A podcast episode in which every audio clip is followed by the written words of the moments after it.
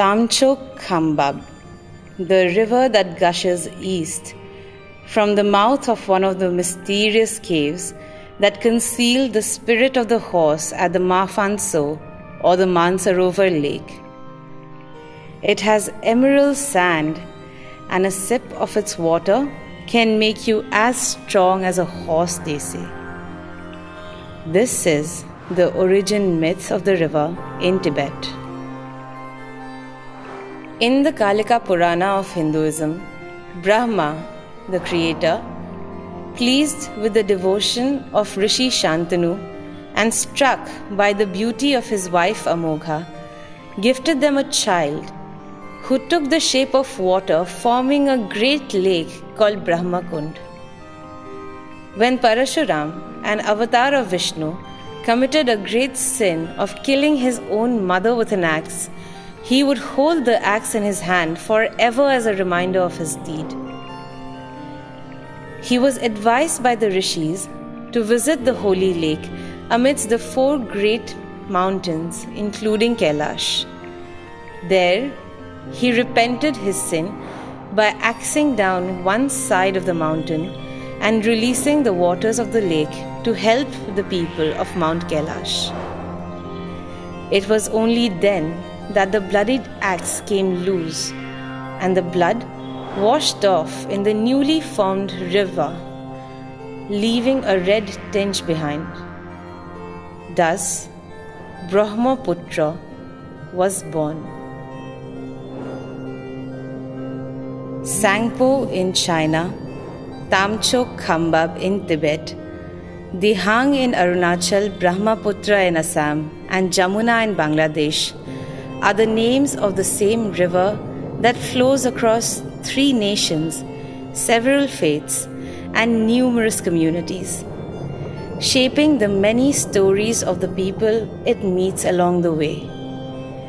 Charting the course of nearly 3,000 kilometers before merging with the Padma in the Ganges Delta and flowing into the Bay of Bengal, Brahmaputra is the life force of the regions it cuts across while holding the ability to also be a force of destruction.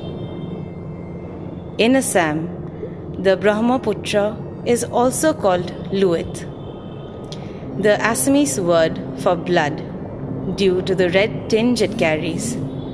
Consequently, it is also called Burha Luit.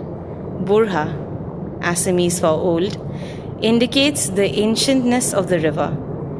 Hence, it is rightly said that the Brahmaputra is older than the history of man himself.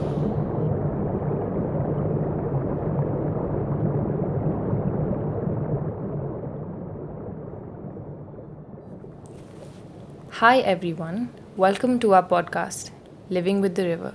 My name is Vedika. And my name is Radhika, and we will be your hosts on this journey along the river Brahmaputra. I want to start this conversation by talking about how we came upon this podcast and what we hope to achieve from it. So, Radhika, why don't you begin this conversation and tell us a little bit about how this podcast came to be?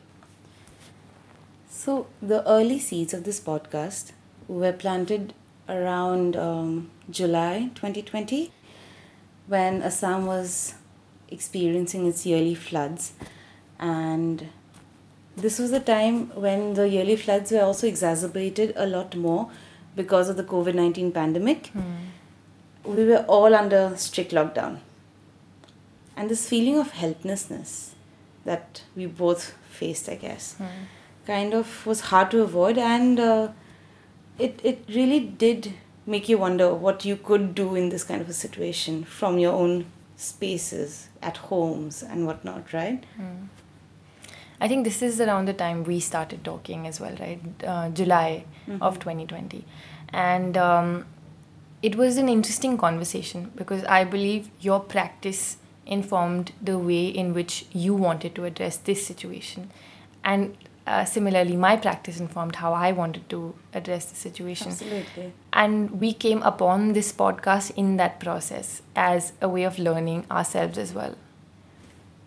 That's interesting to say because, you know, when we did realize that uh, we were in lockdown, we also realized that it was a dangerous situation because if we did have to go out for relief work, uh, we would be carrying potentially this these viruses with us hmm. to these rural areas or areas affected by the floods, and that was something that obviously was in the back of our minds. Hmm. So as a storyteller, hmm. I always was interested in looking at human communities, looking at how these societal structures worked, and uh, because I have a theatre space now. So I want to ask you, what do you think about this transition from theatre to storytelling Uh, on an audio platform. on an audio platform? Yeah. It's it has been strange, Yeah. but it has been also fun because it's a fairly new medium for me, and um, because I usually work with visual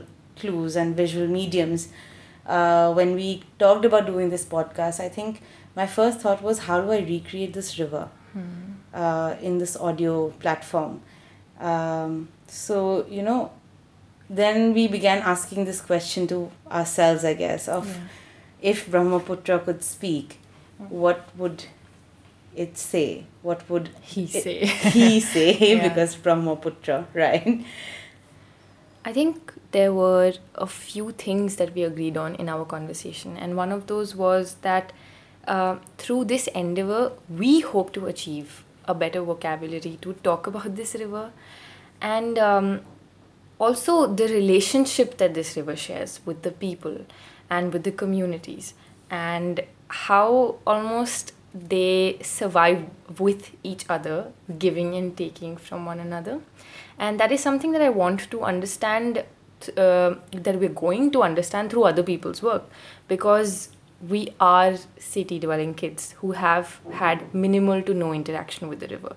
I think we both realized that, you know, very early on when we both noticed that the news that managed to seep out of Assam almost always talked about the destructiveness of the Brahmaputra during the monsoon months, during the floods.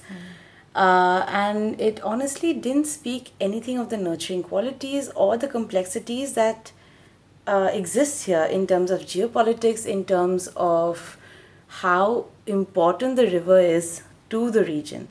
The relationship, the symbiotic relationship that the people share, the communities that live along the bank of the river share with the river, they didn't find enough mention otherwise all year long. That is when we both realized that our imagination of the Brahmaputra as well has been informed by our own individual experiences and childhood experiences as urban dwelling kids. Yeah. I mean, we have had that luxury to romanticize the river and to visit the river for sunsets and small picnics sometimes. And um, this experience that we have had, even though we do share a relationship with the river, this experience speaks nothing about the nurturing qualities of the river or the relationship that the river shares with the people. Um, and you know, how the river almost dictates so many things that happen in relation to it. Um, sometimes, like, I am really hurt that uh, mainstream media or people would only talk about the destructiveness of the river. But I'm also aware that.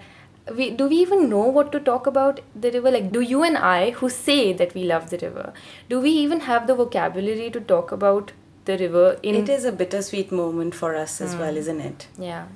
I mean, living in Guwahati, hmm. which is the largest city in the northeast of India, we have the river on one side, and it definitely captures the imagination of the people of Assam and tourists alike.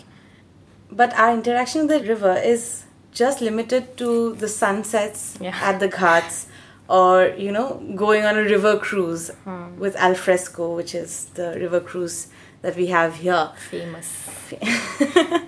and it lets you flirt with the hmm. river of course it lets you interact with the li- river on those you know first date moments of hmm. sorts but it really does not let you go anywhere beyond this. So that i think is when we started talking about this distinction between living with the river and living along the river. There are some instances that instantly strike me when you say living with the river, such as the harvest that happens along the river, or um, the floods that happen yearly, and um, as well as construction that happens along the Brahmaputra. The construction will only happen as per the time being dictated by the river. And even on a smaller instance, people who cross the river in Guwahati uh, on the ferry, uh, their time is also dictated by the river time. Well, under quotes, river time definitely caught our attention, didn't it? Because uh, when we are talking about even school holidays, Yeah. It's the river that dictates school holidays or construction, as you mentioned. So the idea, like, of course, the river is one of the untamable rivers that we have, and uh, that has been a well documented fact. And it cannot be held to the construct of time itself as we understand it Yeah. it is Brahmaputra's time that we abide by, and this is seen across various aspects of life and not just like one particular thing, right? Mm. Like as you mentioned, the season of harvest depends on its tides. Mm. The fish caught by the fishermen depends on the flow, depends on the direction, mm. and Brahmaputra has been fav- fabled to change its course over due course of time several times. I can still imagine the 1954 earthquake. That is one of the biggest earthquakes that changed the course of Brahmaputra. Uh, there have been several like that in the 1800s as well.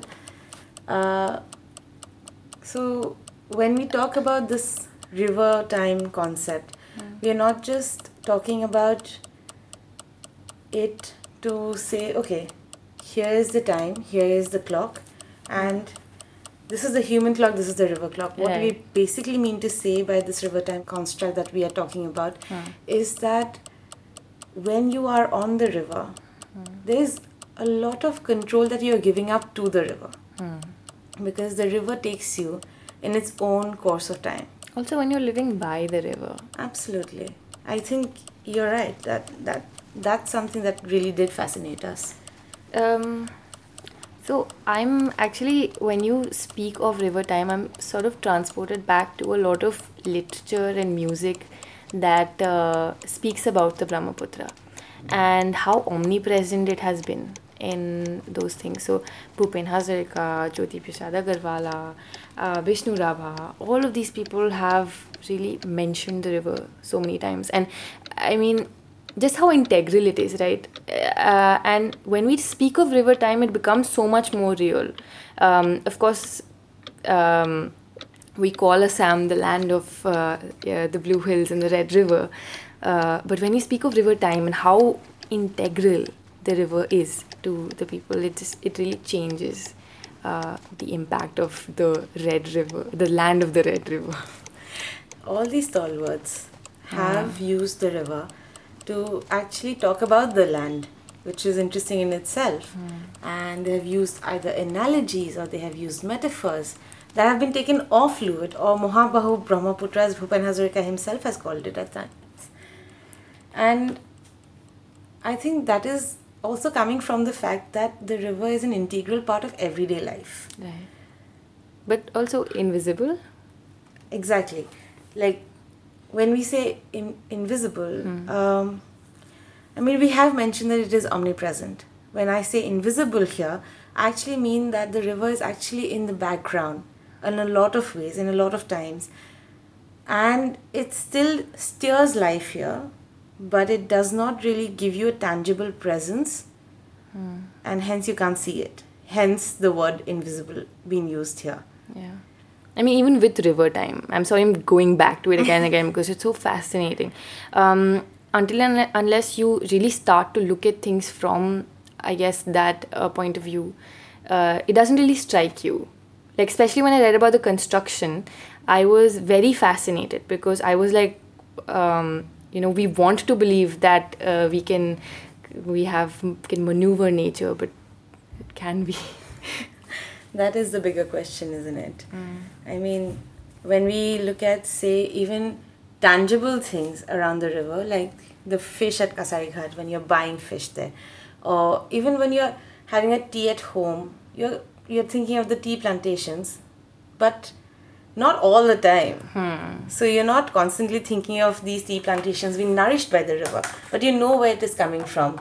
Or on a cold night when you are having a glass of apong, which is the locally brewed rice beer hmm. of the Mising tribe, and you are teleported to Majuli, or even at a evening of an open mic when you hear a Mia poet hmm.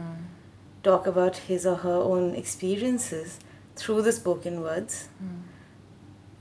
you are li- listening to this narrative woven by a person who belongs to the char chapori areas, hmm. which you may have never probably you know Been been to, yeah. been to or been acquainted with hmm. as in such proximity. Hmm. But it's the river that kind of ties all of these different experiences together whether you want you are constantly thinking about the impact of the river or not? Hmm. And these are honestly i'm probably talking about these really light life experiences. I'm not talking about the heavy stuff at this point but that's what i'm feeling at this point. That like okay you know this this is a environment that i could if i'm telling a story and i have woven all of these together they all have the river in them but it's invisible at points. Yeah, in fact.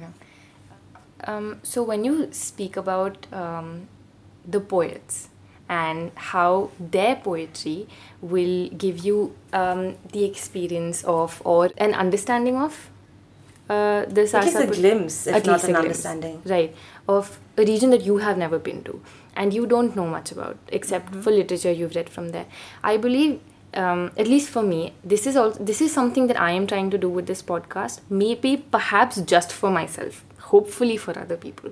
But um, there are people who really have been to places and gone to regions of the Brahmaputra that you and I have not been to, and that we um, we can try to empathize with or try to understand, but um, we will not do justice in uh, speaking about um, those experiences or those events, and um, perhaps getting these people on here and speaking to them about their understanding of what they saw and what they uh, worked on, what they have lived through.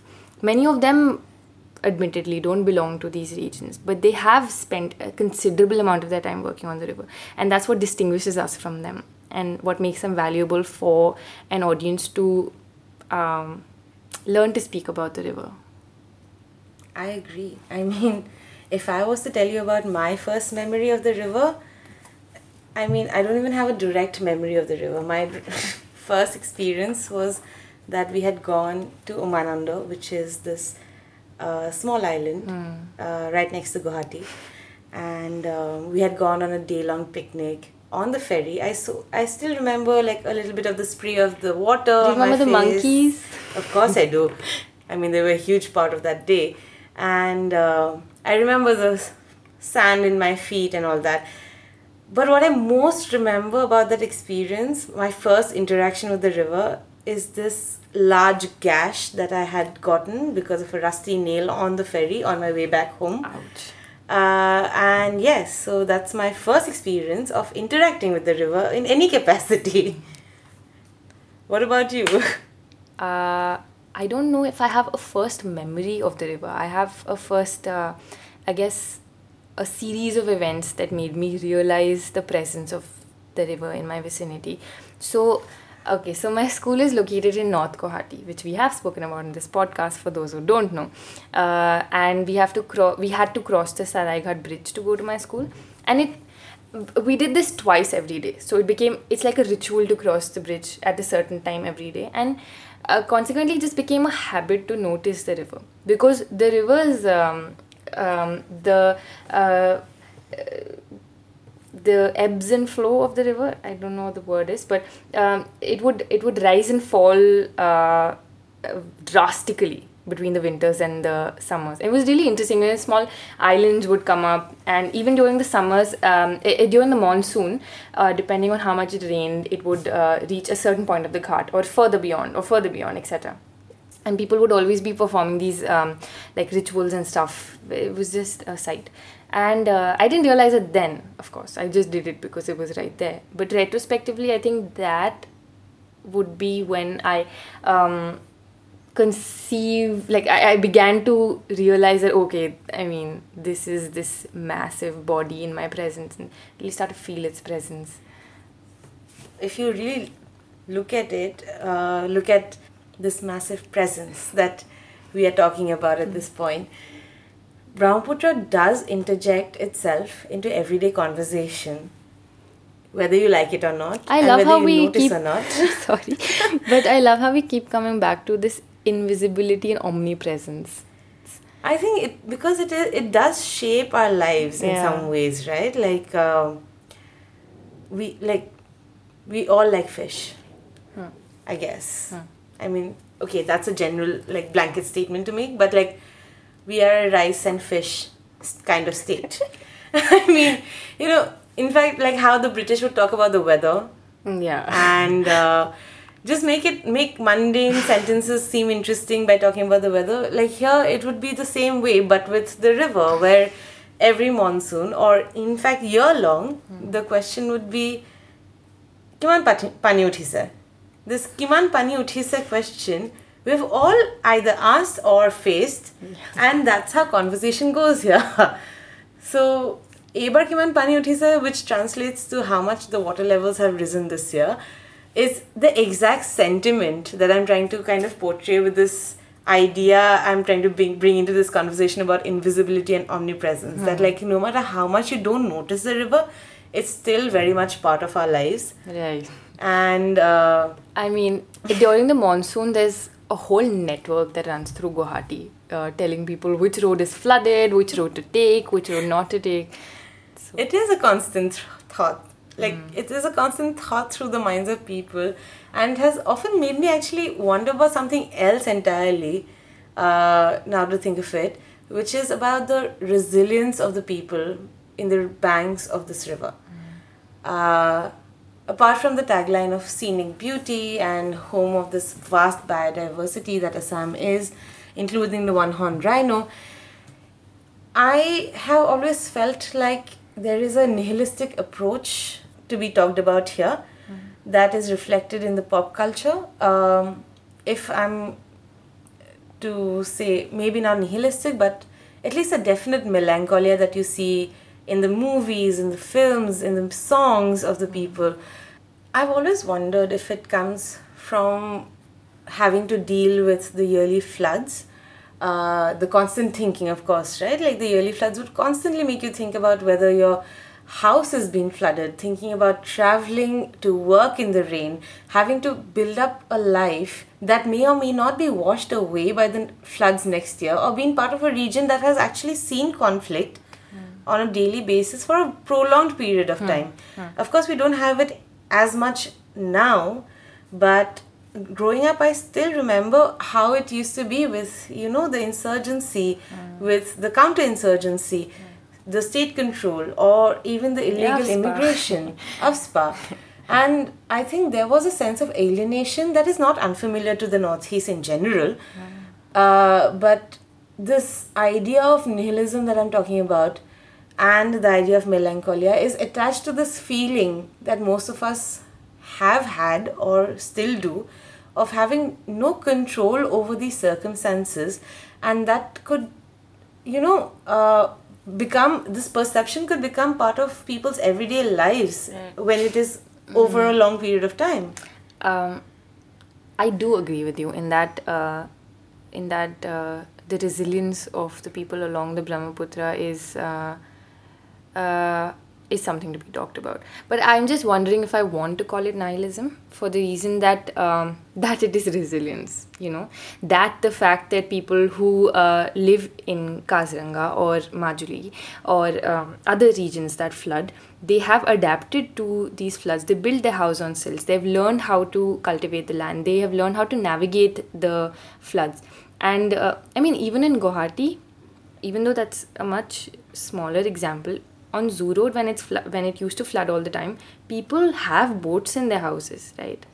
So yeah, we can laugh at that, but that is um, like where g- we're going to work, come what may, kind of a situation.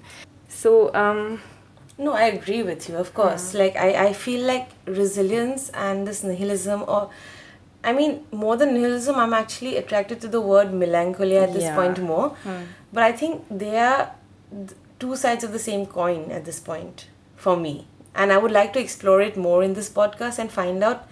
I, I would be love to prove wrong at this point, but like, you know, when I talk about this, I don't mean that melancholia is any anything negative for me. I just feel like it has become part of a fabric of life here where there has been const like consistent uh, you know occurrences Okay. that have shaped people's life that have made them look at pop culture in a way mm. that reflected this sadness but then i don't think i mean when i say this i'm of course talking about like pop culture from the 1950s and 60s or even through till like 1990s But that's the thing, I don't completely disagree with you because I do recognize what growing up in a region of conflict does. And it does rewire your brain, right? And because we uh, are all bodies of conflict at this point right like can you tell me what you mean by this? Like, what does what does bodies of conflict mean to you? Right. So, bodies of conflict, the way I interpreted it, I see it in two ways. One is the physical manifestation of the body, right? Like the physical, mental, emotional manifestation in the individual in a conflict zone of how you govern yourself in a conflict region. The other one is the idea of the body. And how this is actually this is when i'm talking about the collective memory of a community hmm. that has seen conflict over a long period of time. This may be generational conflict or structural conflict or even direct violence. And if it has been the community has been exposed to it for a prolonged period of time there is a certain idea of how you should govern yourself to authoritative figures. And at the same time this can also become a very powerful expression of dissent change and rebellions against the same authoritarian figure. So that's what i mean when i say bodies of conflict. Okay let me give you an example of these two interpretations yeah? The first one when i talk about the first interpretation interpretation of uh, the physical manifestations of the body. Uh, so when kashmir went through a violent phase from 1998 from 1988 to the early 90s when there was a huge strife between the center the kashmiri pandits the indigenous communities. Uh, even post the direct violence phase a lot of people suffered through ptsd post traumatic stress disorder. And what had happened was uh, this was also depicted in the film Haider, which was an adaptation from Hamlet. And uh, it was beautifully shown because there was this man who stood still in front of his house, unable to go into the house. And when another person in the film asks, uh, they, they were all having chai, and like another person asks what had happened to this guy, why can't he go inside?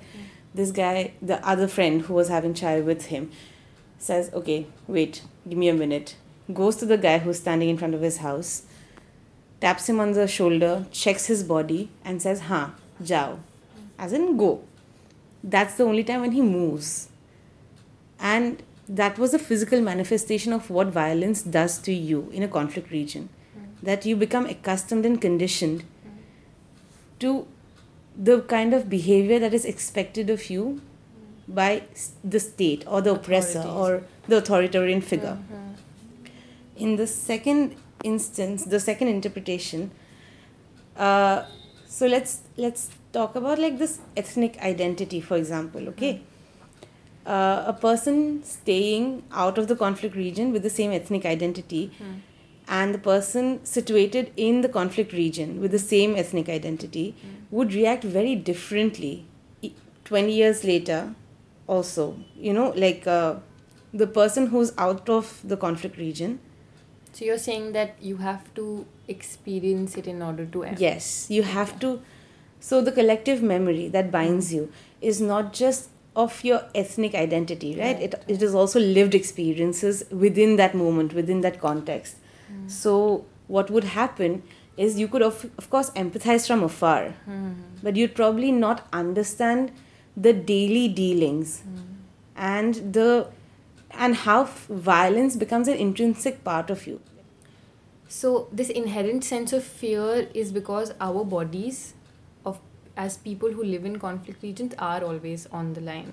So it doesn't matter who you are. It doesn't matter that you don't hold a political opinion or you're apolitical. It matters that you are situated in a region where your body could potentially be harmed. And so people are just wired like that. You know, you grow up with that. I am scared. I'm not as scared as my mother is, but you are scared to go out to go out after a certain time, etc. True, very true. I mean, if you look at within our lifetimes itself, one of the biggest bombings that Assam faced in 2008 Yeah. shook us all. And for at least uh, half a year post the 2008 bombings, there was a major fear of public life per se. So I mean, I, I actually I do agree with you. I just believe that there is a resilience in all of this.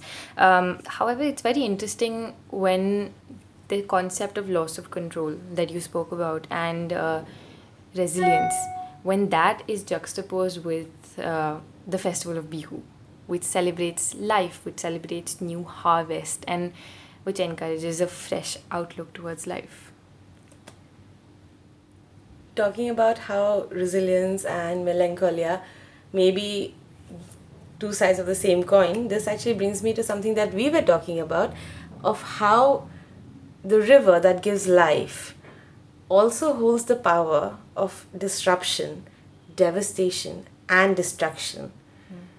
Where, you know, we were both wondering how we can actually navigate this conversation and as a law student, Vedika, I would like to actually ask you this question of how do you feel we can actually negotiate with the river and how the river and the people build that sort of a relationship? Right. Um, this is a this is a wonderful question because I love uh, to read about this, and I hope at some point we can address this in our podcast. But um, so um, I want to start by talking about a concept called restorative justice. Now, restorative justice legal studies are interspersed with this concept, and um, what it aims at doing is uh, restoring harmony and balance wherein everywhere where harm has taken place. And the first step towards that is of course addressing the victim. But in the process you also address the perpetrator of the of the crime. And uh, try to ensure in some ways that no further harm is caused right no further uh, Okay, if I'm getting this correctly, like, please stop me if I'm uh, not. So, if I'm to understand the idea of restorative justice, how is it different from retributive justice? Retributive justice is the prison system, the police system, wherein a wrongdoer is punished for their actions and that is meant to deter wrongdoing. Whereas restorative justice is um, restoring uh, balance and harmony. It is uh, doing justice in a in a different way, not by punishment. So, it is, would you say it is a more holistic approach to justice? Yeah, I would say that because I am extremely biased towards restorative justice. so I would definitely say that. But there are people, of course, who have different arguments. So I'm not going to discount that. Um, so okay, so restorative justice in this scenario, why that is relevant is because when you talk about restorative justice between people, right, in a wrongdoer and a person who has exp- who's um, a survivor of that wrongdoing, in that event, uh, we can the answers are more straightforward uh, in that you build relationships there's conversation there is community building exercises etc but the core of this concept lies in looking at harm as something that can be restored that can be um, to some extent undone and um, a basically a reconciliation of sorts can be reached. But when you bring a natural body into this equation right like the brahmaputra um, in that event i'm interested in uh, learning about two tangents right The first is the harm that we inflict on the Brahmaputra, and how do you address that harm? I think there's fairly straightforward answers to that. However, at the same time, there is harm that the Brahmaputra inflicts on the people, and um, how do you how do you address that kind of harm, and what do you do in that event? Um, there is, of course, literature on this, uh, and people have spoken about this, but I'm uh, very excited to speak to a few people and try to understand um, if those outlooks are tenable. I think that's a very interesting point that you bring out because, as a storyteller, for me, uh, working with human connections, talking about identity and memory, which is something that I work with uh, otherwise. Um, when I look at restorative justice from the lens that you have provided me, I do realize that, you know, this emotional angles or like angles of well being that I personally hold very dear to my heart in my own work, they are also applicable in legal processes and legal aspects, and they are not mutually exclusive concepts. Hmm. And i'm very very excited to find out how they overlap and interject themselves into these conversations and also interact with each other Okay, so throughout this conversation, we have broadly spoken about the four themes that we would like to speak about in our podcast, starting from the river's geography, uh, as well as uh, the ecosystem of the river and the impact that it has had on the lives of the communities it passes through. Uh, moving to the concept of river time and how time moves differently on land and on the river. And uh, thirdly, the inherent sense of sustainability and resilience which a life along the Brahmaputra shapes.